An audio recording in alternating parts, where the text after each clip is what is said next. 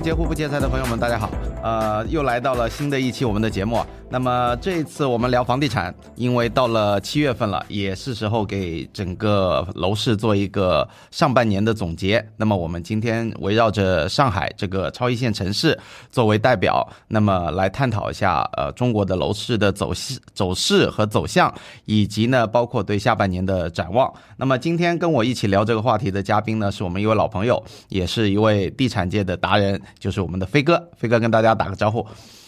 啊，听众朋友们，大家好，嗯，修修好，好，呃，时间过得很快啊，我们上次聊天已经三个多月前了吧？呃，市场急转直下啊，三个月前三月份那个时候，二手成交量还有两万多套，那么现在呢，到了六月份只剩下一 一万两千六百套了，这个呃成交量腰斩，那么量价同跌，呃，没有，目前看上去好像没有缓和的迹象。飞哥来谈谈看，呃，你感觉？这三个月发生了什么？上海房价，呃，你怎么看？从数据看呢？嗯，我们简单说外环内和外环外。嗯，外环内大概从三到七月份，可能平均的价格跌了百分之十，这是保守估计。保守估计，嗯，没有一个准确的这个数据。我想各个自媒体应该也没有准确数据，这是一个直观的感感受。呃，感受。啊，如果是外环外的话，那我想百分之十五不算一个过分的一个。一个标准吧，嗯啊，嗯，呃，我我给你一组数据啊，六月份的时候有一个智库做了一个全国五十城的呃房价下跌表，也不说房价下跌表，涨跌表，但是呢，清一色的都是在下跌，没有一个城市上涨。那么其中上海呢，它官方公布的二手的价格呢，大概下跌一点六。但是呢，跟我们体感差距非常非常大啊！呃，我想问问看，你是怎么说出为什么说外环内大概跌幅百分之十，有什么佐证吗？还是你自己在市场上的观测？单纯就是我市场上的观测，嗯，对各个平台发布的信息，对，呃，包括成交的价格，嗯，包括成交的量，包括周围。买房或卖房，或者对楼市关注的人群，他们的反馈，对，可以给到我一个比较不是很精准，但是说也不会偏差太大的一个价格的这个走势。是，所以我觉得外环内百分之十，外环外百分之十五，是在我来说已经是一个算比较保守的一个数字估计了。实际情况可能有可能会比这个还要再。更糟一些，更糟一些，因为我我自己的体感啊也很明确，而且因为本身也经常作为工作关系嘛，是会去看各大楼盘的二手成交量。那么其实呃，现在给给各位还在买房，如果在买房啊，买二手房的话，你基本上呃，各位听友可以有一个粗略的估计，就是房东的报价打九折是谈判的起点，基本上就是这个样子。那么，呃，我昨天刚好也在调研几个板块的涨跌幅嘛，我就随便去看了一下过往大概六七年的一个成交价，很悲伤的一个故事，就是说上海有很多板块，它的房价其实已经回到了二零一七年。那二零一七年到现在呢，整个上海的大盘，如果你以二二。二零二二年为界的话，我觉得大概涨幅在百分之二十五到二十七左右，但这一轮的回撤呢，可能回撤了五到十个点，整个大盘。但是你如果说到真实的成交，它可能在这个基础上就更差。所以我觉得我们观点应该是一致的，百分之十到十五吧。啊，对的，呃，因为嗯，这个跌幅的看你怎么看，比如说一个小区，它可能只有一套成交，对，那它跌了百分之十。那这个算不算整个小区的成交价格？就算跌百分之十呢？嗯，这个有点争议。嗯，啊，那但是现在是一个下行的行情，是一个买方市场，那么买家会拿着这个已经成交的这个价格作为锚点，哎，作为锚点，嗯，去和潜在的房东来谈，是以这个为为标准为基础来谈，嗯，而且只是那怎么谈呢？只有可能往下谈了，标准 不可能往上谈。这个这个跟那个牛市的时候完全相反。对的，牛的时候你卖掉的时候，比如说这套卖掉五百万，我以五百万为起往上加，现在呢是这套卖到五百万，我以五百万为终点往下减，对就完全相反一下，是的，对吧？对，现在呢，嗯，进入到一个就是简单来说就是，呃，一部分小部分房东可能因为各种他自己生活的情况，嗯，可能有这个压力，他需要这个卖掉自己的房子，嗯，可能所以，呃，在压力的情况下呢，他可能会把价格压得比较低。那么大部分的房东还是选择观望，对，或者说曾经已已经挂过牌的，但是这个价格可能和买家呢的心理的预期比较差距比较大，所以他可能又把这些撤单了。哎，对，又撤单撤牌了，嗯，啊、那么现在就是说进入了一个买家和卖家进行一个心理博弈的一个这么情况，很焦灼。对的，哦，啊，简单来说就是，呃，三到七月份，现在到七月份来说呢，啊、除了刚才我们说的外环内保守估计百分之十，外环外百分之十五的这么一个跌幅呢，嗯，后续的，呃，这今年的下半年可能这个整体大盘下跌的情况可能还要继续，这就是我们对目前市场的一个简单的判断。嗯嗯嗯，你觉得这一轮下行的主要原因，在你看来是什么导致的？首先就是市场的反应，嗯，呃，这个就是说，老百姓都是买房都是买涨不买跌嘛。对，那么你一旦整个进入下行通道之后，那所有人第一开始停止购买，第二开始观望，第三开始呃等待。有的时候呢，他会想，哎，我我要不要去买新房？嗯，啊，可能新房现在也不需要积分了。对，那我不需要再去，在他眼里是高价的啊，我就接旁边的二手房。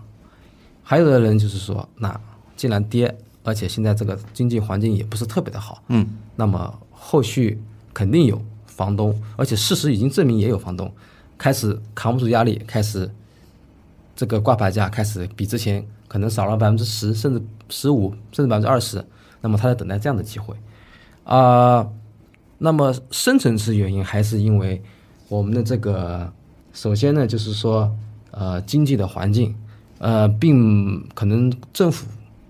颁布了一系列的这个刺激的这个措施和政策，嗯，但是具体到社会和市场的这个反应来看呢，好像是收效不是特别大，嗯，还有一个就是说，啊、接着我们刚才说的这个买涨不买跌的话题，那么对楼市失去了信心，包括卖房的房东，他本身很多人其实也对楼市失去了信心。嗯啊，他可能觉得政策短期之内不会有利好，那么我不如现在我要去打新，或者我对资金有别的需求，那我就索性把价格挂的低一点，赶紧出手啊。其实你刚刚讲到的，就是大家对呃政策，我我反而我的体感啊，身边的很多购房者是在期待强政策的刺激，因为说实话呢，从二二呃二一年的三价核验价出台到现在啊，上海的整体其实没有什么大动作。无论从限购啊、限贷啊、限售啊这些方面都没有任何的你说利好政策，目前我看不到。除了前段时间说你有个二胎家庭给你二十四万的公积金，你知道这个消息啊？所以我觉得说目前很多人在观望，然后呢，确实希望说卖房的希望有一个强政策的刺激，能让自己的库存早点出货。那买房的呢也在观望。看看这些配套的政策，如果说是会让市场提一把的话，那赶紧就出手了。不然的话，反正是一个单边下行的市场嘛，也不用着急。我感觉就是这样子。嗯，对的，嗯，就是刚才我没补充的一点就是，其实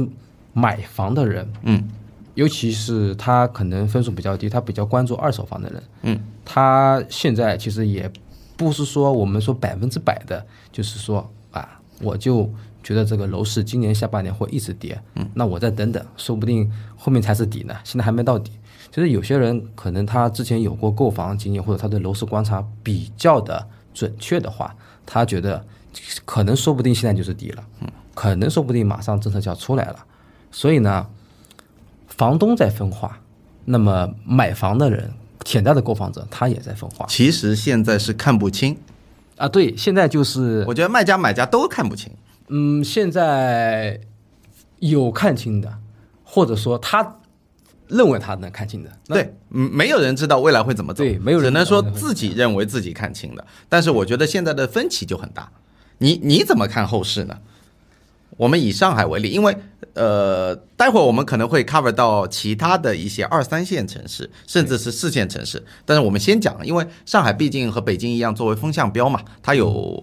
领头的这个意义。你觉得上海接下来走势会怎么走？那我们就要先来分析一下我们这次下跌的一些具体的情况。你比如说，我们刚才说外环内、外环外是很简单的分成两个板块，嗯啊，所谓的市区、郊区。嗯那上海这么多楼盘，不可能说都是铁打一块的，数据也也不可能一致。嗯，那么我们不需要把每个楼盘小区来说一都拿出来说，我们只要说一个稍微具体一些的板块，我们就更好的了解我们这个这几个月的楼市的下行是一个具体是一个什么样的情况。那么首先来说就是市区的跌幅比郊区的要小，嗯，这个我想逻辑很好理解，嗯啊，需求决定嘛。啊，对的，嗯啊，大部分的就业配套还是市区优于郊区，资源对吧？对的，哪怕这几年上海投入非常的人力物力去发展五大新城，如果我们把大虹桥和唐镇、周浦、双山也算是外环外的郊区的话，嗯哪怕他投入的这些资金到大虹桥和我们刚才说的浦东外环外，仍然差距很大。嗯嗯，包括产业的这个格局、这个收入配套都是啊、有比较大的差距。然后呢，呃，就是说老破小和次新啊、我们刚才前面聊天也谈到，老破小的这个跌幅是有可能是远远大于这个次新的。啊、我曾经在我们群里就说过这么一句话，我说今年二零二三年应该是也不管郊区老破小，那就不用说了，外环外的。市区的老破小，很可能就是今年就是成为一个不良资产，甚至是负资产的一个元年。嗯，就是往后不管有没有政策，涨幅跌幅不管怎么样，从今年开始，以后这个老破小的这个价格可以说涨是永远涨不起来了，跌你觉得是一视同仁的吗？所有老破小都没有希望了吗？呃，那肯定还是不太一样的。嗯，你简单来说就是配套和学区嘛。嗯啊，呃，那我们就再衍生那个话题，就是有学区的老破小和没学区老破小的这个价格会有什么区别呢？啊、那我觉得一个目前的共识，应该也是社会的共识，就是说学区的溢价肯定是慢慢要大幅的削减。嗯啊，可能以前呢就像您说的百分之五十以上，甚至翻倍，现在以后可能只有百分之十，可能甚至不到啊。然后呢，配套好的靠地铁的，周围有商业啊、一些学校、医院的，也会有一定溢价，但是这个溢价再也不会像以前一样差距那么大了，因为你的老破小，说白了，越来越老，越来越破，越来越小，那你这个房子的居住价值和居住品质就大打折扣了，尤其跟后面的交付的新房相比，，OK，啊，对，这就是我们呃所说的一些呃整个行情下行下行行情的一些具体的一些板块之间的差异和一些不同类型的一些差异。然后呢，那我们说完这个细节之后，我们再讨论说，那么上海以后的趋势跟在全国各其他城市相比，大概会是怎么样？我觉得说，作为一线城市，中国最大的城市，中国经济总量最高的城市，呃，也是中国的金融中心、航运中心、经济中心，甚至某种程度上说是一个文化和艺术中心，啊，也对全国大部分地方也有着这种辐射和关怀。我觉得，呃，中产外地的中产以上的这个人群，啊，如果他有机会或者他有想法，尤其年轻人的话，他还是愿意来到上海去置业。所以说，我觉得长期来看，我还是蛮看好上海这座城市的。但是这一轮下行周期还是回答我，我得非常硬核的把你挖下来。你觉得这轮周期下行会持续多久？还有多大的空间呢？这个是我核心想要知道的。作为另外一个就是对房产研究比较深入的一个购房者，我看你的心态是怎么看的？那我简单先说结论吧。嗯，我认为二手的大行情至少要跌到今年的九月份。只是到九月份，嗯，这为什么？啊、我的我的意思是说，至少嗯啊，有可能还要再跌到年底，甚至到明年的年初。嗯嗯，这是我的简单就是先说结论。嗯，那么跌幅大概是，如果跌到今年年底的话，那外环外环内的房子大盘还是要再跌个百分之五以上，甚至是百分之十。嗯，郊区可能还是要再跌个百分之十五。嗯，这就是我的一个判断。嗯，我再再简单简单理由。嗯，也很简单，几句话就能讲完。嗯新房的价格联动价和二手的实际价格越来差距越来越小，对，到最后差距可能百分之五都不到的时候，几乎相同的时候，嗯那么这个时候就是二手房止跌，不说回涨吧，至少是就是一开始持平了，不会再往下跌了。那么这个时候就是一个所谓的筑底的时候，嗯。啊，这个时期就是我刚才说的，至少要到今年九月份，甚至可能更长，到年底或者明年初，这是我对你这个问题的一个回答。嗯嗯嗯嗯，OK，我我我补充几点啊。好的刚刚讲的就是说，呃，下行的周期，我先讲周期。我个人的看法，嗯，按照上海过往的，我研究了十几年的上海楼市，它那个整体的周期基本上按照五年一循环，五到六年吧。那么一七年到现在刚好是一波，那么我们上一轮的巅峰期就是在一六年底到一七年初，然后到了二二年，应该说真正的高峰到二二年的下半年接近尾声，然后二二年开始进入下行通道，下半年到现在，所以呢两波峰值啊其实已经过去了，但是呢我们也不能完全按照周期理论，因为一七年的周期其实叠加了呃两年变五年的限市呃限购这个主要的原因导致的，再加上撤杠杆。那我们二二年的这波下呃下行呢，其实是跟二一年的那个包括呃三价核验价，对吧？抽你的杠杆嘛，再加上就是说整体的经济大环境不景气，呃各种叠加的因素吧。所以我觉得说，呃如果没有强政策刺激的话，大家这个观望的情绪，包括目前居民的杠杆率、负债率，还有包括居民对未来的收入预期都不太好。甚至是过往比一八年、一七年更差。那么在这样的状况下，呃，这波周期可能下行筑底的时间要有待加强，就是时间会拉得更长。那么当整个时间拉得更长筑底的话，我们最好的一个观测的指标就是量能不能起来。之前其实，在二月份啊，二月份有网友就跟我探讨过的，他说二月份的时候冲到两万。两万七呃两万三千多套的成交量的时候，二手房，上海，然后他就说市场已经回暖了。当时那个网上流行一句话，就说疫情跌了三年，呃一个月就涨回来了。我说你如果能持续维持两两万三三个月以上，你再来说这句话，维持是真的太早了，对吧？对的，哪有说你的一跌呃跌个半年，然后立马反弹啊？这个是楼市，这是一个庞大的市场，就像一个航空母舰一样，你一旦开动是很难止住的。所以我觉得下行趋势，我个人悲比你悲观一点，我看两年，我看到两年，除非里面有强刺激，能稍微对冲一下，它可能能让它的跌势止住。但是你说反弹，我觉得言之尚早，因为经济恢复需要周期，信心需要周期。包括库存消化也要周期，现在的库存已经超过名义上啊，呃，那个市场的库存挂牌量已经超过二十万套了，那是非常吓人的。那虽然没有人知道均呃完完完全准确的数字，所以这是我一个判断，就是说，呃，整个下行周期按照过往的历史经验来看，还会更深。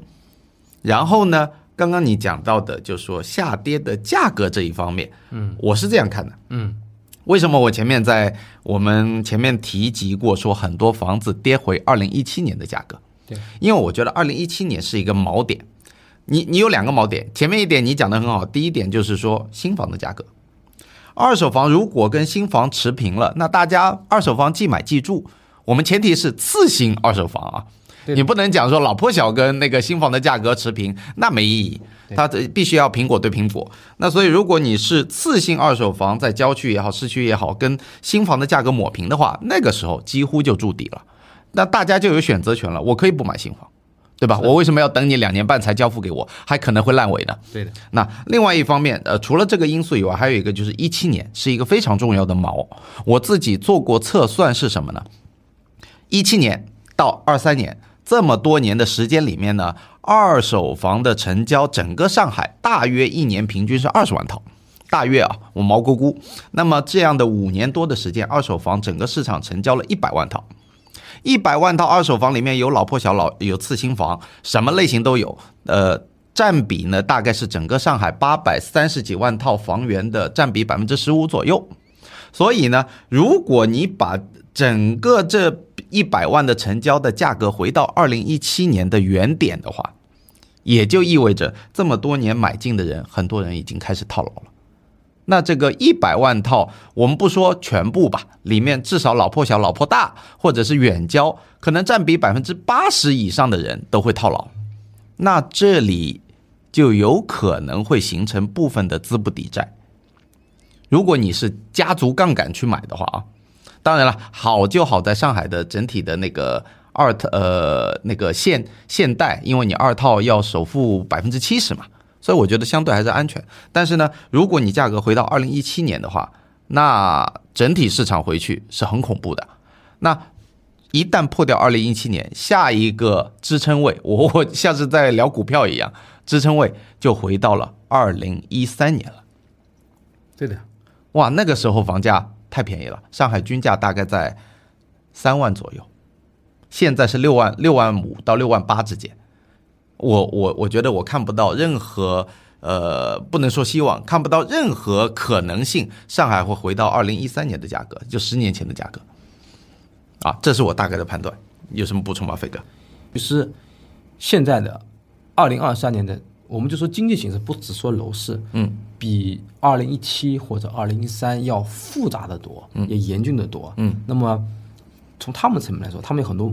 一些数据要达到，包括 GDP 增长率啊、投资的增长啊、消费的增长啊、收入的一些调整，包括税收的调整，那包括产业的引入。那他从政府层面来说，他不只是考虑楼市这一块，当然楼市很重要，很重要。那么现在如果说，嗯，像您刚才所说的，如果说房价跌到二零一七年了，可能有些地方已经跌到二零一七年了，已经跌到二零一七年了。按照您的判断，可能甚至还要再再往前跌。我觉得不太可能了啊，你觉得不太可能？我觉得一七年是一个底，一七年是一个底，再往下跌的话会出问题。啊，对，这就是我我赞同你的部分，就是说跌到二零一三年不太可能，因为我们不不会去讨论说啊，如果所谓的说。中国不炒房，啊，老百姓不炒房，上海不炒房，那么实际的价位大概是多少啊？二零一三年甚至二零一八年，那这个没有意义，已经以现在已经是二零二三年的房价已经到这个高位了。如果说我们强行去把所有的泡沫，一点点泡沫，我们就把它全部挤掉的话，挤到可能回到一九九八年商品货币刚改革的时候，那我是不现实的。那么呢，而且上海作为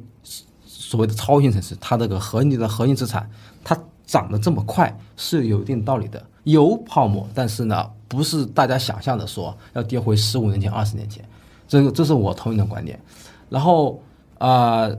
还有就是说，我们刚才引申那个话，就是说，嗯，您说的这个上海的这个首付比率，嗯，首套、二套比其他城市都要高，嗯，然后呢，有更多的新的外地人啊，包括年轻人或者是中年人，有一定。财产的人，他们也来上海置业，那么对这个上海的二手市场的流动，嗯，这个链条的这个启动和置换，嗯啊，从三百五百到三千五千万甚至更高，那么激活了这个市场，所以保证了这个，呃，这个叫所谓的，如果我们把楼市作为生叫做一个资产包或者一个资产市场的话，那么它的这个起到了一个安全定的作用，嗯，甚至起到了一个引擎发动机的作用，嗯，呃，就是让楼市不会一潭死水。这就是为什么，不管是年景好或年景不好，上海的二手房每个月的成交量，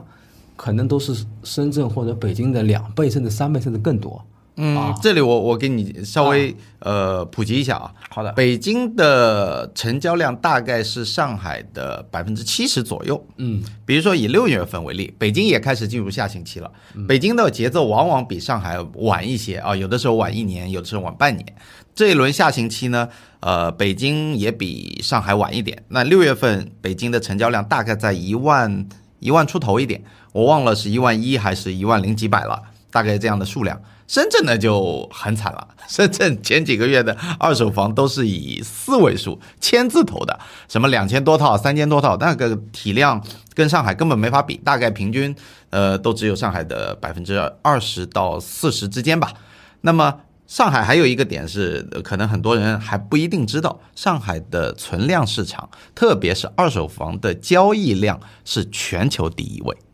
我特意去查了成交数据，对比过东京。对比过纽约啊，这些世界上的首屈一指的大城市，纽约的成交量一呃，过去一年吧，因为美国它也放了很多水，所以过去一年美国房价大涨。那么整体的成交量，我如果没记错的话，一个月大概在六千套左右，五六千套，也就上海的一半，是吧？这里是一个补充话题，就是纽约还是整个美国啊？整个纽约大都圈、大都市圈。啊哦，是这样的。对，哦，这个因为除了上海，我对全国周边其他城市，或者是说世界上主要城市的这个情况，我不是很了解。那建武兄可以给我简单讲讲，现在包括北京啊、深圳啊，或者其他的一些小的三四线城市，现在是大概一个什么情况？呃，就近期的三个月呢，我走了蛮多城市的啊，我去了沈阳。我去了北京，呃，那个温州，呃，然后呢，也频繁的在关注杭州，因为有很多朋友在杭州。我本身在杭州读大学，对的。我自呃自己的体感呢，就是三线城市吧，包括我自己呃做的一些调研啊，观测到的一些新闻啊，三四线城市的跌幅回撤，如果按照真实成交价来计的话，普遍在三成以上，跌掉百分之三十吧。以我老家温州为例啊，我我们自己家就有就以我自己家我爸妈的房子，它在它是一套学区房，市区的第二名吧。呃，最高价的时候在二零二一年，也就是因为一七年那波婴儿潮导致的要落户口的那段时间，二一年最高价已经能成交价到三万二，现在大概卖两万五，但是呢，两万五只是挂牌，没有成交。所以我说保守估计，如果按两万五的话，你打个八五折，你就是差不多两万二左右才能走。那你基本上就是跌掉了一万多，一万多就是百分之三十三。对的啊，这个是我老家的情况。然后呢，还有一则新闻也以这种这算是二线城市为代表吧。二线城市里面库存量非常巨大的一个城市叫做郑州。啊，这个郑州呢，呃，很有意思啊，因为它是中国的暴雷的，可以说非常典型的一个城市。郑州的开发商之前在二一年这波这一波行情里面下跌的暴雷的特别多。那么我特别呃观呃就是观察到一个新闻是什么呢？说现在去郑州啊，你如果成交二手房的话，你还有钱赚。你你懂我什么意思吗？就是你买我的二手房，假设你是买家，我是卖家，嗯，在郑州，你买我的房子，我还得倒贴给你钱，呃，是 佣金吗？还是？不是佣金？我给你举个例子啊，对，郑州，比比如说我这套房当年是一百万买的，嗯，呃，首付比例我没有研究过郑州现在的首付比例是多少啊，但是我看到那则新闻是说，当时比如说付了百分之二十的首付，贷了八十万的人民币。然后呢？现在这套房子因为行情下跌，现在市场的成交价格大概在七十万左右。我还了两年的贷款，我现在名义上的贷款可能还剩七十五万，然后市场价只值七十万。所以你作为恩人接手我的二手房，你买我的房子，我还要给你五万块钱，你什么都不用出，首付也不用给我，你只要把我房子的贷款接走，我给你五万块钱拿走。这就是这种极端的魔幻的剧情。呃，我没有验证过，但是我是在新闻报道里面看到的。那么我觉得也很正常，因为数据反映一切。我六月份刚看过郑州的新房的库存需要四十个月才能消化，四十个月什么概念？你你现在一个楼盘都不再造了，你要两年半才能把所有的新房才能卖完，那你二手房怎么涨得起来？只能一路下跌。对的，这个就是显而易见的问题。啊，这个就很吓人。然后包括深圳，深圳呢，从二一年的高峰回落，其实已经至少打八折了。你深圳的豪宅豪宅集中的那个南山区，跟上海其实等于说黄浦江沿线是一个概念。对吧？呃，它最高峰的时候，那些房子都卖到三十多万，但是现在就没什么成交。然后，呃，具体的下跌幅度，如果按照成交来计算的话，从巅峰到现在也已经百分之二十了。那深圳现在的成交量惨淡到一个月就两三千套、三四千套，就觉得看不到，目前看不到任何反转的迹象。最后一个例子呢，就是杭州。杭州，呃，有一个典型的代表就是奥体和那个未来科技城。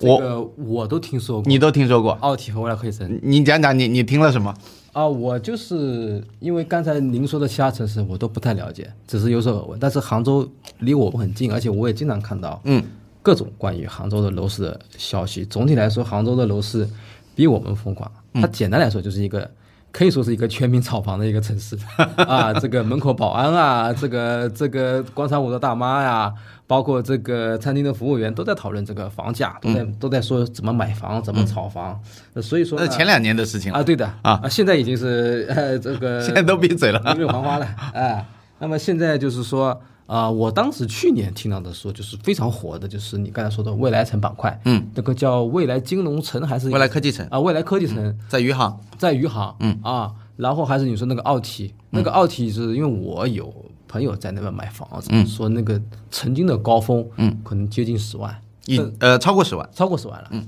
现在可能有没有七万还是六万？就是实际的成交价格可能就是七万到六万，对，啊，这个就是。啊，我感觉他们那边的这个，嗯，涨得快，跌得也快，这也是回应到我们刚才说，为什么上海比较安全的？它不管是涨跌，尤其是在跌的方面，就是说，因为我们的首付比例特别高，我们没有那么多的杠杆，嗯，然后我们这个外省外地资金的流入也比这些二三线城市要要高，嗯，所以说安全垫很厚，嗯，这个。你再跌，它总它的底也比这些我们刚才说的杭州、深圳或者其他的省郑州这些更小的城市要来的安全。嗯，这是我对杭州的一个了解。反正从我在一直在待上海的一个人来说，杭州的楼市在我眼里已经很疯狂，可能深圳更疯狂，我不了解。杭州 当时反正因为我身边的朋友蛮多的，嗯，在杭州他们的给我知道的一个最极端的情况就是大家合资买房。对这个谁有谁有资格？听说过？你出资格，我出钱，大家你出十万，我出三十万，大家就是这种叫众筹买房。那因为呃，在二一年呃，杭州长牛牛了大概六七年吧，又因为那个亚运会啊，包括整个互联网生态啊，在前六七年是真的是巅峰时刻。那么刚刚讲到这个呃未来科技城呢，我我这边的一个朋友一个血淋淋的真实案例，他在二一年出货的。啊，我觉得当时我没有问他为什么要卖掉，他好像呃是因为可能是要置换，然后卖掉呢。当时高位套现是在七万块钱。那二一年的那个时候，就是他在蚂蚁的那个那个阿里园区附近，不是蚂蚁，是阿里园区附近的一套二手房，次新房，七万卖掉，现在的挂牌价大概在四万多。所以有卖即有买，那么就意味着说，二一年接他盘的七万多的人。就当以挂牌价来看，现在名义上的账面浮亏已经达到百分之四十。对你还不包括实际成交，而且房子不小，一百八十平米，你算一算，不好出手。不是不好出手的问题了，就是你账面浮亏已经达到四百万。对于普通，就算你在阿里，我当你一个 P 八吧，嗯，P 八已经收入非常不错了。对的，你四百万也得。小几年才能消化得掉啊！你不能不吃不喝嘛？对的，对不对？所以再再加上整个互联网大行情，现在也没有前几年那么光鲜了，呃，甚至频繁的爆出裁员，所以我觉得就是蛮啊蛮惨的，真的蛮惨的。在这两年接盘高位的这些人群，还有就是一个典型的刚刚讲到的奥体和钱江新城，奥体和钱江新城的概念呢，相当于我们它因为都在钱塘江附近。钱塘江的江景房概念嘛，相当于我们上海的黄浦区和那个浦东的陆家嘴呀和这些地方。那呃江江的那个西岸和东岸呢，就一定有稀缺资源嘛，钱塘江嘛，所以呢炒作的概率也很高，投资客特别特别多。那我看到的，你就去查贝壳就好了，随随便便一个楼盘打开来，五十套、八十套、一百套的挂牌量，你哪怕价格不跌，你没有成交的。你就算有成交，你一定是一百套里面挑价格最便宜的走嘛。对的，所以这个这个挂牌量就让我觉得很恐怖，因为你在上海是很难看到说什么挂牌一百套以上的，除了我们可能什么这种上海康城啊。呃，中原两湾城啊，包括世贸滨江啊，这种超级大盘，对，超级大盘啊，不然你是很难看到的哦。这里听友们啊，你大家呃有一个小技巧可以学一下，就是说，如果你去看看自己的房子值不值钱，你去看看自己在贝壳上的挂牌量，一旦超过五十套，就非常非常危险；超过三十套就要引起警觉。如果你的挂牌量在十套以内啊，那恭喜你，你这套房子大概率还算是一个好房子。呃，但是呢，也有这种极端的情况，就是说你这套房子完全没有流动性的情况下，也会没有挂牌量。比如说超远郊的老破小，它没有流动性，对吧？呃，举个例子，崇明、金山，嗯，那你很多房房子老破小挂牌量可能就低于十套，但是绝对不代表说它是好房子。是的，对，这个哪怕没有成交，他们这个地方呢，其实说白了就是一个本地人的一个市场。对，如果你做一个外地人的话，你不要千万不要图便宜去买。嗯嗯，不管这房子品质有多好，有多大，嗯，这个或者说周围的这个什么配套有多么成熟，呃，这就是我们说的，这买房还是要擦亮眼睛啊。其实我倒是，我们聊了这么久，我是觉得我们可以稍微小小的总结一下。嗯，就是说啊、我们刚才聊的几个话题，比如说跌是肯定跌了，那么我们现在要探讨的就是说。啊、为什么下跌呢？我觉得这个东西基本上大家的共识也差不多，都是那几个因素。现在就是说，嗯，第一，跌多久？跌到什么时候？嗯，第二，啊、政府会采取一些什么措施？这这方面我觉得可以大家深挖一下，先给未来做个展望吧。我们展望完了之后，我们可以再回过头来讲上海哪些板块啊，哪些呃房屋类型啊，它目前的现状。你你觉得呃这样子的一个单边下行行情下面，其实你刚刚聊过，就是说房子。政府不会说特别关心你二手房的价格到底成交是多五千少五千跌多少，但是呢，你房子作为跟信贷衍生息息相关的东西，这个其实很致命。我这是我的观点啊，因为你一旦房子，现在大家看到的一个情况就是说，大家在还贷潮，因为你利息太高，存量的利息太高，百分之五、百分之六，大家把手上的闲钱，我买不到好的理财了，整个呃银行的收益率都在下行，存款一年期只有一点九了，那你让我这个闲钱，我还不如先把贷款还掉。那贷款还掉呢，你银行没有钱赚，然后呢，你派生的这么多，因为今年上半年投放了太多太多的货币了，M2 增长率还是维持在百分之十以上的高位。那这么多的货币，你没有见到流入到实体流通去，那为什么？因为大家不借钱，不贷款。那你老百姓这种消费意愿那么低，大家都喜欢存钱，储蓄率在节节高，那你其实是影响了流动性。那为什么老百姓没有信心？一是未来的收入没有信心，第二你房价下跌，房价下跌对老百姓这种就是准备过冬的这种情绪，我觉得起到非常非常大的一个作用。你股票下跌绝对没有这么大的影响啊，所以呢，我觉得说房价虽然不是政府说接下来要去保的一个重点，但是房价衍生出来的信用体系、货币流转、流动性等等这些内容，会直接影响到实体经济。那你实体经济，你看看六月份出台的新的 CPI 是零，也就意味着你跟去年同比相比，任何物价都没有，呃，平均来讲没有涨，这是官方公布的啊、那但是 CPI 里面，呃，因为分很多细项嘛，你食品肯定是涨了，也没有人说哦，去年的、呃、那个食品比今年便宜，但是呢，今年哪些地方明显在下跌？大件的消费。对的，啊，我我我随便举几个例子嘛，今年车企都杀疯了，都在降价。对，那车企、房子，呃，车和房子就是中国老百姓最大头的支出，对。但你这个大件的支出都在跌，你房子下跌引发的是房租下跌，房租下跌，很多人可是稳稳的靠嗯吃房租在过过生活的呀，有的人退休金只是一个明面上的收入，真正的收入都在上海的房租上面，很 很多老阿姨。长期以来都是这样子。对啊，那你房租下跌，房子租不出去，你房价下跌，然后呃大件消费品都在跌，除了汽车以外，你包括三 C，对吧？对手机、电脑，因为你现在这种办公的需求啊，包括这种商务的需求啊，因为经济大环境不好，肯定比之前要差嘛。对的，所以大件的东西都在跌的时候，你会感觉到说，哎，确实没有通胀。我我我去年租的房子，今年跌了百分之十，但是我也没好意思厚脸皮的去跟房东说你给我降价吧，因为白纸黑字签了合约。是的，啊。对我也是在租房，因为现在房东也没涨价，嗯。呃，以前他没涨好的时候，现在差的环境，按理说是要下下调了，嗯，那我呢觉得租了这么久了，也也不好意思再去跟人家说这个事情，对，所以但是大的趋势就是说，啊，租金肯定是，而且下调的比，因为租金这个比房价这个周期还要更快，嗯，更快，更快。哎，嗯，很能快速的反映经济的这个这个这个冷热程度嘛。嗯哎，对的。那我觉得现在就是说，如果让我总结今天的话题，就是说，我们今天要探讨的重点就是说，上海的经济下行，好楼市下行，对政府的调控这两个正在进行一个博弈。嗯，那么政府，我了解到的就是说，现在政府对楼市的包括新房、二手，包括积分政策，包括首付比例，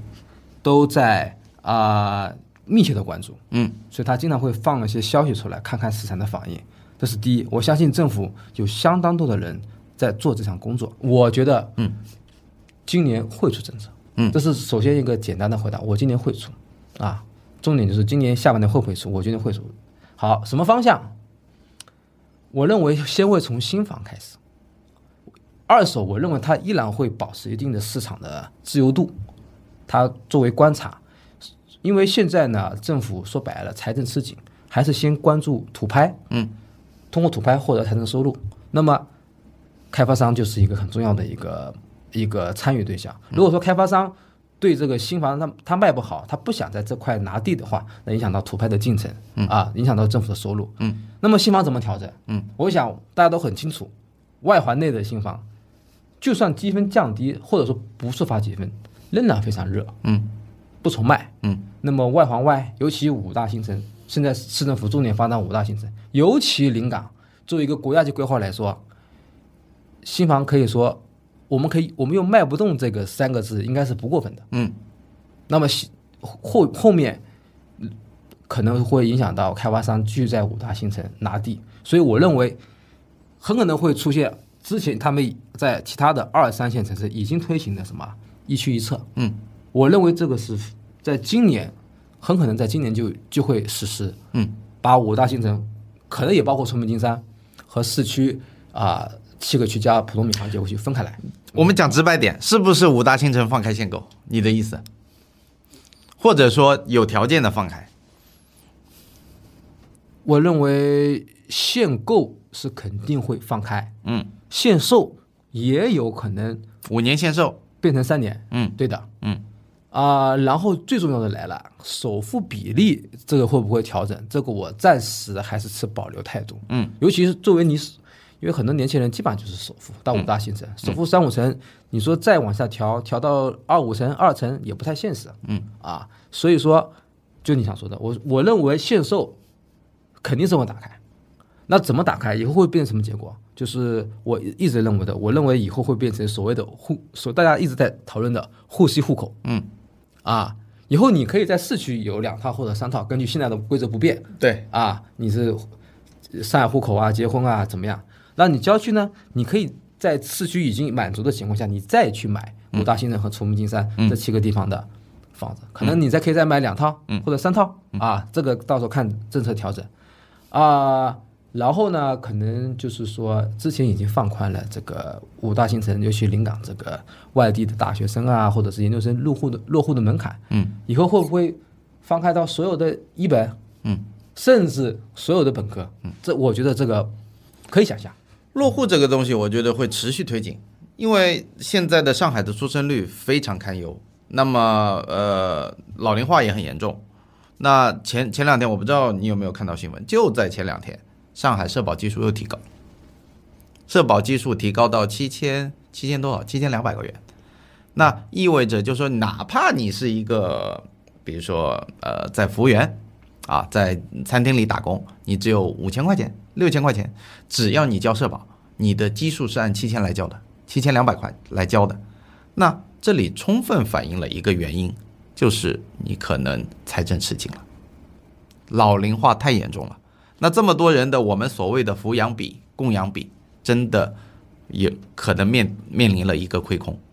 那怎么办呢？你必须要有新鲜的年轻人来补足，所以这一点完全没有意义。就是那个一定会持续的加大落户，那么落户呢，还是围绕着五大新城作为进入上海的第一跳板啊，这个我认为是没问题的。然后呢，呃，刚刚讲到那些政策呢，我也补充一下啊，飞哥已经讲了很多了，限购限售都 cover 到了。我我看看我的看法，我不谈我预测他会放开什么，我只谈我希望看到什么。最看最希望的第一点，我觉得是最最最合理的。第一个，把普宅的标准给提高，太不靠谱了啊！对，这个我刚才我也漏了，对吧？因为我在聊五大新城，就忘了聊市区了。对对对对对，这个普宅市区现在标准是四百多万，对吧？呃，内环内内环内四百五吧，四百多万。然后中环呃外环到到了外环大概是三百万还是三百万左右吧？嗯，对的。其实呢，大家呃，之前有自媒体的博主做过测算啊，上海如果按照这个标准定义普宅和非普宅，我我这里给大家科普一下，普宅非普宅其实主要是在税费上面的差别啊。如果你是普通的住宅的话，你税费可能就做到非常的低，你的个税可以减免啊，你的增值税可以减免啊，等等等等，这细节我不展开，大家可以随意自己去查阅。但是呢，普宅按照当下的标准，应该是二零一四年制定的。如果我没记错的话，嗯，对，二零一四年的普宅，二零一四年的房价到现在早就翻了一番，整个上海的均价翻了一番，但是你普宅的标准还是以二零一四年的，为什么这样的政策却却这么的滞后？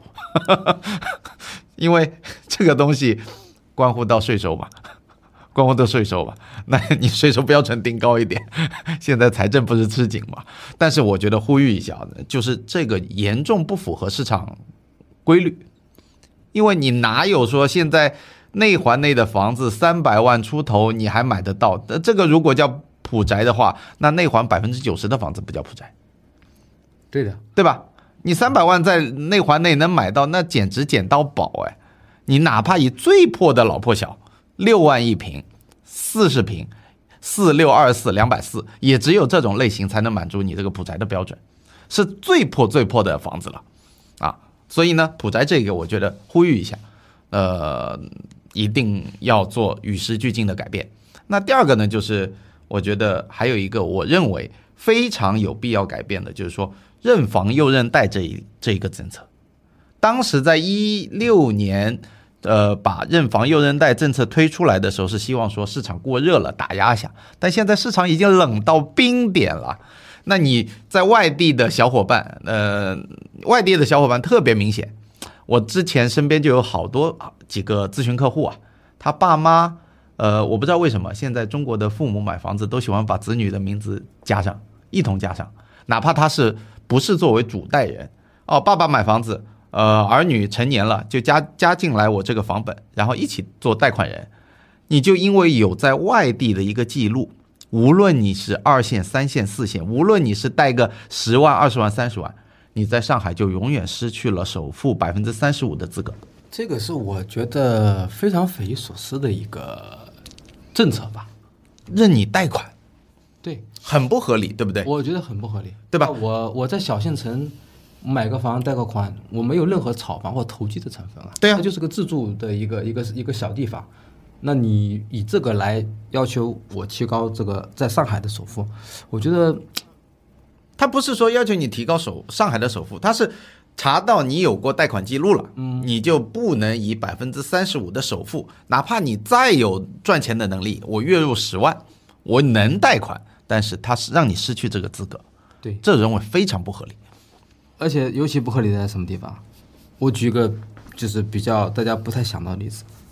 可能一些比较很有钱的家庭，嗯，他在国外有房产，他在国外有贷款记录，呃，国外不算，只看国内。我知道。啊，那那问题就来了，他可能在国外用的杠杆比在国内高多了。对，但是你不查，但是你不查或者你不管，嗯，反而他在国内小地方可能贷款才几十万，嗯，那你就觉得他这个又又又认房又认贷，然后他首付就必须要提高到百分之七十，那其实那你告诉我，那不就是某种意义上我们可以理解为你对能在国外有有有在国外购房能力的人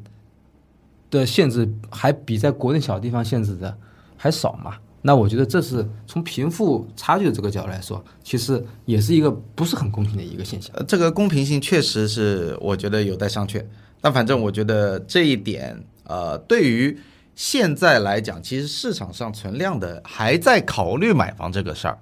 很多呢，很多人呢其实是改善需求，我觉得已经逐步大于刚需了。上海现在积压了大量的改善需求，那改善需求其实是说说说直白点，大家还有赚钱的能力，呃，夫妻双方还能呃有一个稳定的工作，还能付得起贷款。但是呢，从我自己的体感来说，我身边接触这么多的咨询者、购房者，他们是有能力还款，拿不出那么高的首付，百分之七十哎。如果你没有在上海有一套存量房产的话，基本人拿不出这个首付，你掏空六个钱包都不够。那你就相当于，呃，因为政策把大量的还有需求的人硬生生的排除在外了。对我这里要讲一些额外话题哈，就是当今的上海楼市无比的复杂，嗯，复杂到什么程度？你想想，以前我们说市区老破小，我们只聊它有没有学区，配套离地铁近不近，现在多了一个话题，拆迁。嗯，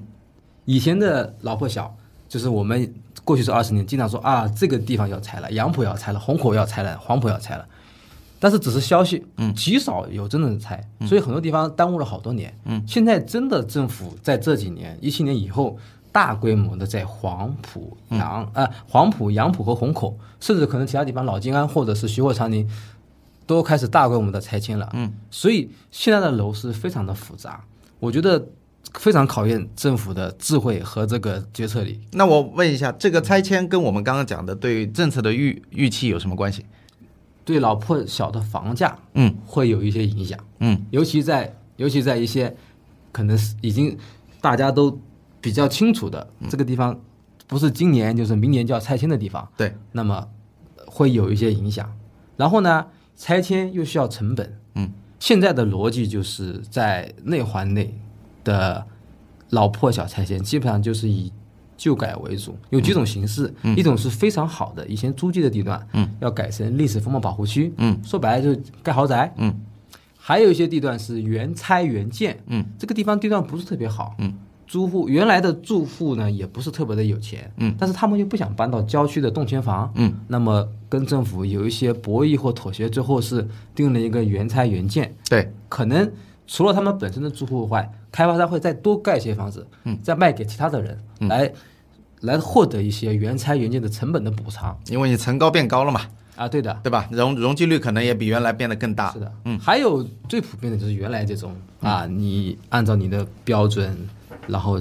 你要么是拿钱，或者是到郊区，嗯，拿几套动迁房，大概是这三个标准，嗯，所以说现在上海的楼市，包括新房二手，包括老破小，非常的复杂，又夹杂着一些学区的调整，又夹杂着一些地段的变化。咱们说二十年前是人民广场为中心，嗯，现在不一定，嗯。还有就是你刚才提到的改善，现在比刚以前我们说上海搞一些政策是一个小区百分之七十要九十平以下的小中小户型对，啊，洋房是什么九十，高层是什么多层是九十五，高层是什么一百，嗯。啊，那么现在你说的改善的需求越来越大，嗯，我们甚至可以说改善就是刚需啊，嗯，三十岁以上的夫妇，对，有甚至有的有二胎，甚至有三胎了，嗯，那就像我们说的，其实房子的基本功能还是居住。嗯，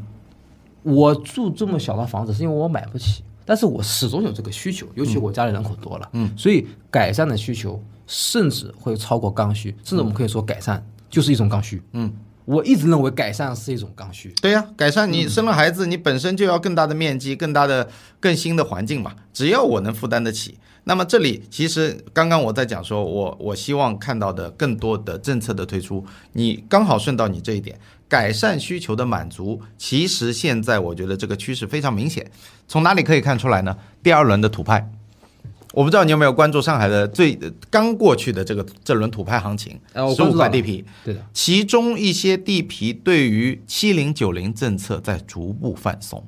七零九零就是说，你一个小区要百分之七十的房子嘛，要是九十平左右的啊，但是它九十平不计阳台，所以现在呢，加上阳台的很多面积，大家平为什么能看到市面上大量的九十九平、一百平，就是因为这七零九零政策。但是现在发现这种户型其实。市场上接受度不是很高，你一个楼盘推出来一百四、一百三、一百五，先抢九十九的放到最后。那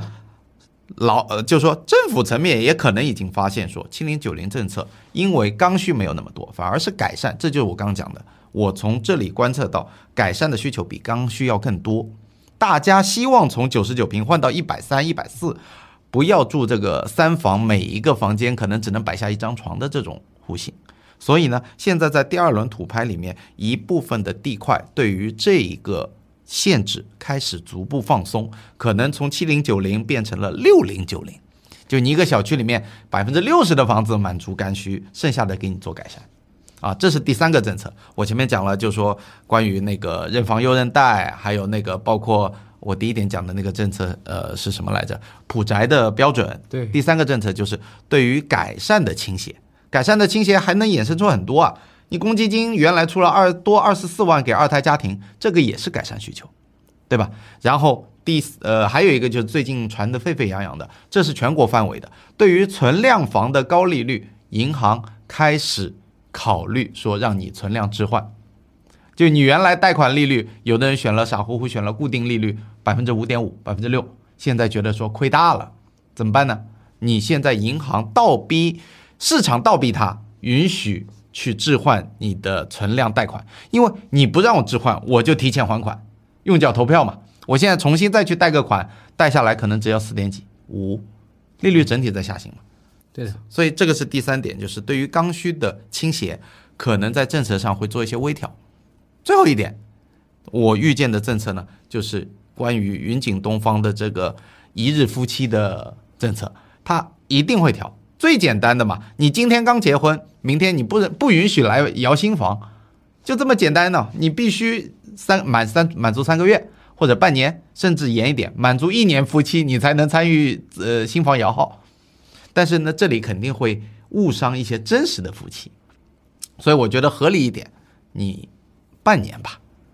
两夫妻刚结婚，满足半年的时间之后，结婚证作为标准，今年七月一号领的证。那你明年的一月一号，你就可以买新房了，这我觉得很合理嘛，让你等半年又能怎么样？但是你那种，呃，那种那种老老老师傅跟妙龄少女刚结婚，你让他等半年，等得住的，等不住的。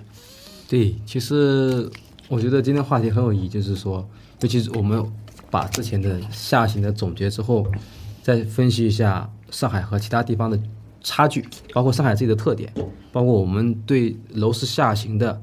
时间底价格，最后还是我们重点谈的这个政策的这个展望，因为我觉得我们必须要要认识到，就是说政府其实是非常关注楼市的一举一动的，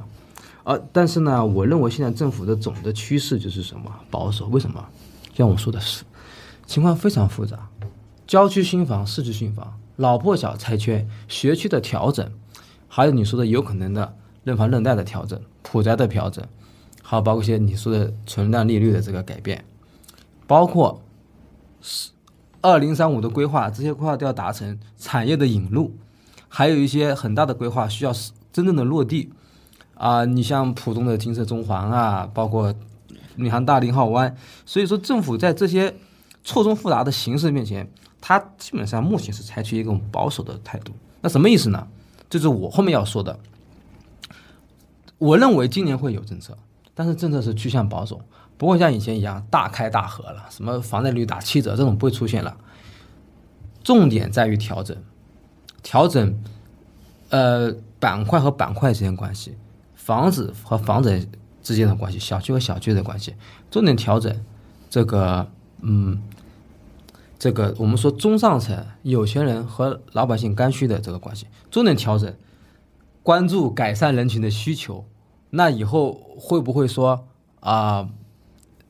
反过来，现在是七零九零，以后会不会是七零幺三零、七零幺五零？以后大户型必须要百分之七十，这是可预见的。啊、我我坚定的认为，就是说上海的楼市周就是见底的这个周期马上就要到来，也就是年底或者明年年初。它哪怕政策的幅度和方向特别的小，嗯，它仍然能在市场上造起一些反应。为什么？嗯，这就是我对后面政策的一个判断。那至于大家经常在说的什么啊、降首付啊，这个二套七层变六层变五层哈，这个我觉得短期之内还是这也不去预测，我觉得不去预测。啊这个这个东西你，你你就像你我们现在坐在那里预测说上海的底部到底是什么时候？你认为是今年九月份？我认为这一轮的下行，呃呃，可能会比如说横盘个两年，我们也不去做预测，因为你不知道整个经济大环境会怎么走。呃，在在两个月前，呃，那个你你跟我说人民币汇率从六点八会一路干到七点三，我是不相信的。那在在这种世世界充满了太多的未知，我们只能说这个趋势在那里的时候，大家不要逆周期。那么还有一个就是，我想跟呃飞哥也探讨一下，就是说关于上海的楼市，其实政策我们已经聊过了，我们接下来要给我们的听友去支支招。那么其实我们里面前面 cover 到一部分话题，就是说老破小这个话题，我特别想要展开讲一讲，因为我自己真的看了太多太多的购房者，他拿着一些老破小，丝毫不动，分文不涨。我给你举个几个例子啊，老破小的一个血淋淋的案例，也是我的咨询客户呃发生的。那么是典型的代表，在金山的老破小。呃，我查阅了他当年的价格，它跟一六年的价格跟现在的售价一模一样，没有任何变化，太吓人了。然后呢，还有很多老破小的例子，你的如果以上海的中环以内为例的话，最典型的老破小的案例就是那些学区房，比如说以陆家嘴的梅园为例，陆家嘴的梅园的巅峰在二一年的时候曾经达到过十七八万，现在普遍挂牌价格大概在十二万左右，啊，下跌幅度大概在百分之四十到三十。然后呢，还有包括闵行很有名的，你都可能能猜到我要拿 说哪个小区吧？你知道吗？有一个老破小高，新花园，它的跌幅大概也在百分之四十，从巅峰的十万到现在的挂牌了六万左右嘛，啊，然后太多了，呃，总的例子来讲呢，就是想要让听友们知道，老破小这类资产它有它存在的意义，因为它在市中心。它可能交通便利，带一些学区属性，但如果这两者粘不住的话，基本它的价格巅峰期就以二零一七年为界就结束了。除开黄浦区啊，黄浦区或者一些地段极好的徐汇区的老破小、老静安的老破小，可能还有一些跟着大盘涨一涨，但是也绝对不会跑赢大盘。其他的区大部分的老破小，一七年就是它的巅峰，未来两年、三年、五年，我看不到它有一个反转的可能性。因为本质上来说，老破小这种类型的产品已经落后于现在年轻人真实的需求了。老破小，呃，飞哥住过老破小吗？啊，我没有住过，但是我看过很多，对不对？看过很多。老破小典型的就是一个是楼梯，对吧？行动不便。第二个呢，虽然说现在很多老破小加装电梯，还有一个老破小的典型的呃情况，就是说它户型设计都奇奇怪怪的，要么一字形纵深拉到底，要么就是进门几乎没有所谓厅的概念，就直接呃是一个很小的吃饭的地方，然后就进入两个房间。它没有一个现在年轻人喜欢的公共区域啊，或者说餐厅、客厅。现在很多年轻人的户型喜欢把厨房打通，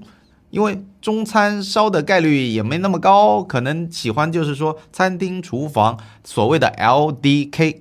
对吧？Living room、Dining room 还有 Kitchen，把它连在一起，大家加强一些互联。那老破小呢，它在这些方面，包括停车位也好，包括整个社区的呃，你就说建筑材料吧，冬天不保不不保暖，夏天不呃不凉快。因为它的墙体啊，什么这种建筑工艺都落后，所以它本质上是一个落后于时代的产品。随着时间的推移，只会越来越差。它除了有地段，除了有可能名义上的老学区，没有别的东西了。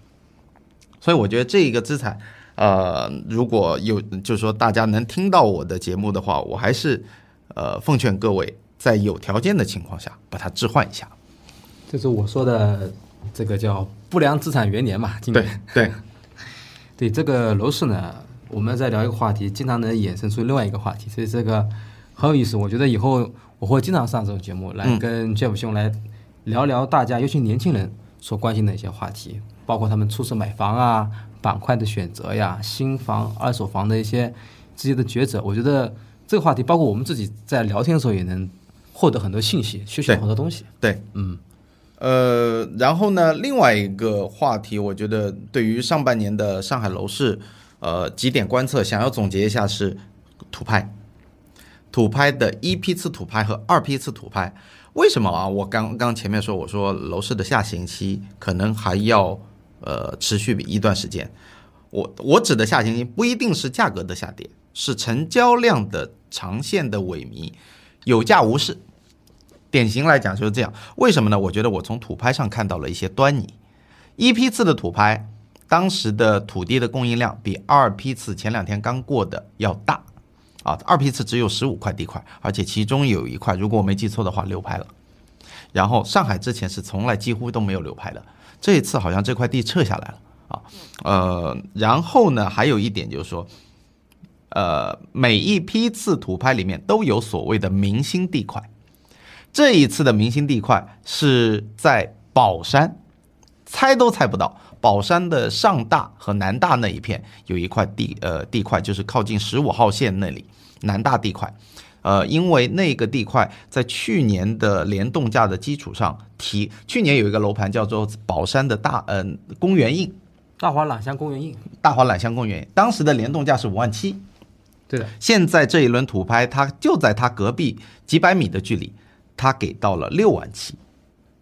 所以呢，这一次引入了十八家房企去抢，结果是被是被哪一家？我有点记不住。被金茂抢住了。我坊间戏称说，大宁金茂府改个字叫做大呃什么大华金茂府，就把大厂金茂府大厂金茂府就就可以直接是暗名了。那么这个地块呢，十八家看上去很热闹啊，十八进一。呃，我觉得原因一个呢，就是因为核验价那个联动价真的提得很快嘛，你一年涨百分之十五，哎，接近百分之十五，哎，开发商有足够的利润，他当然去抢地了。但是换句话了回来，这个六万七这个地段已经没有倒挂了，我认为没有倒挂了，因为周边的二手房成交，呃，最典型的两个楼盘，一个叫做中环呃名品什么的。中华名品公馆，中华名品公馆，还有还有一个是保利西悦，呃，保利西悦就是是叫保利西悦嘛？土拍的那个六点三的那个旁边，呃，对，就呃那个是因为靠近比较靠近墓地一点。啊，对啊，所以呢，这两个楼盘它其实二手成交量成交价大概在六万五左右了。六万五左右，所以这个楼盘，如果金茂不再认认真真的去推出一些划时代的哦，也不说划时代，就是用心的产品，比如说像大宁金茂府这种质量的，那这个地块的去化就很危险了。对，就是你刚才说这个地方没有倒挂，对，我们昨天在群里已经讨论过这个问题，就是说，除非盖金茂府，对，否则就没有任首先。已经不是说有没有倒挂，嗯，它新盘去化能不能百分之百去化，那是一个问题，肯定不能，肯定对的，嗯，除非除非拿出像大人金茂府这样的，你就看陶普的那个金茂府现在的去化就非常惨淡，对。对吧？它对面有个宝华在那里，所以呃，我为什么讲说从土拍我看出一些端倪呢？这个地块虽然十八进一，但是要知道一批次土拍的时候，那个时候是四月份，是二十八进一，最热的那一块土地，所以呃，那块土地被中企拿到，你知道在哪吗？你老家附近，就是在闵行的那个新庄 CBD 上方。你说是村呃新庄村生那个那个那个板块，新庄的北广场再往上一点，CBD 区域，它被中企就中华企业啊我知道，二十八进一拿到了那块地，对，它旁边是那个保利呃保利建工吧？没错啊没错，八万的联动价。那么当时是二十八个房企抢一块，现在变成十八个房企抢一块。然后还有呢，就是现在推的土地的数量在变少，然后呢。呃，再加上比如说你去看保利啊、万科啊，包括这中海，因为中海和那个万科又回来了嘛，回归上海了，所以呢，去看房企的报名程度来讲，包括招商的报名程度来讲，房企都趋于谨慎了。比起一批次的土拍，那你如果在土地市场上，房企出手不像以前无脑入的情况，其实我觉得房企都能感受到现在新房逐渐在变冷的这个态势。这个我觉得我们倒是可以好好讨论。你可以研究一下。对的，因为我也经常关注其他的这个自媒体，嗯他们也每天都在发布一些最新的信息和动态，包括一些自己的观点，嗯，啊，我感觉他们还是认为新房比较火热，尤其外环内嗯，啊，就是说你说那个现象呢，有没有可能是因为现在外环内，尤其中环内的土拍几乎都没有，都是在外环外五大新城，那当然，那个会不会跟这有关系？呃，一个呢是外环内，特别其实你想说的就是，比如说中环内的一些核心板块，它其实很多是通过旧改来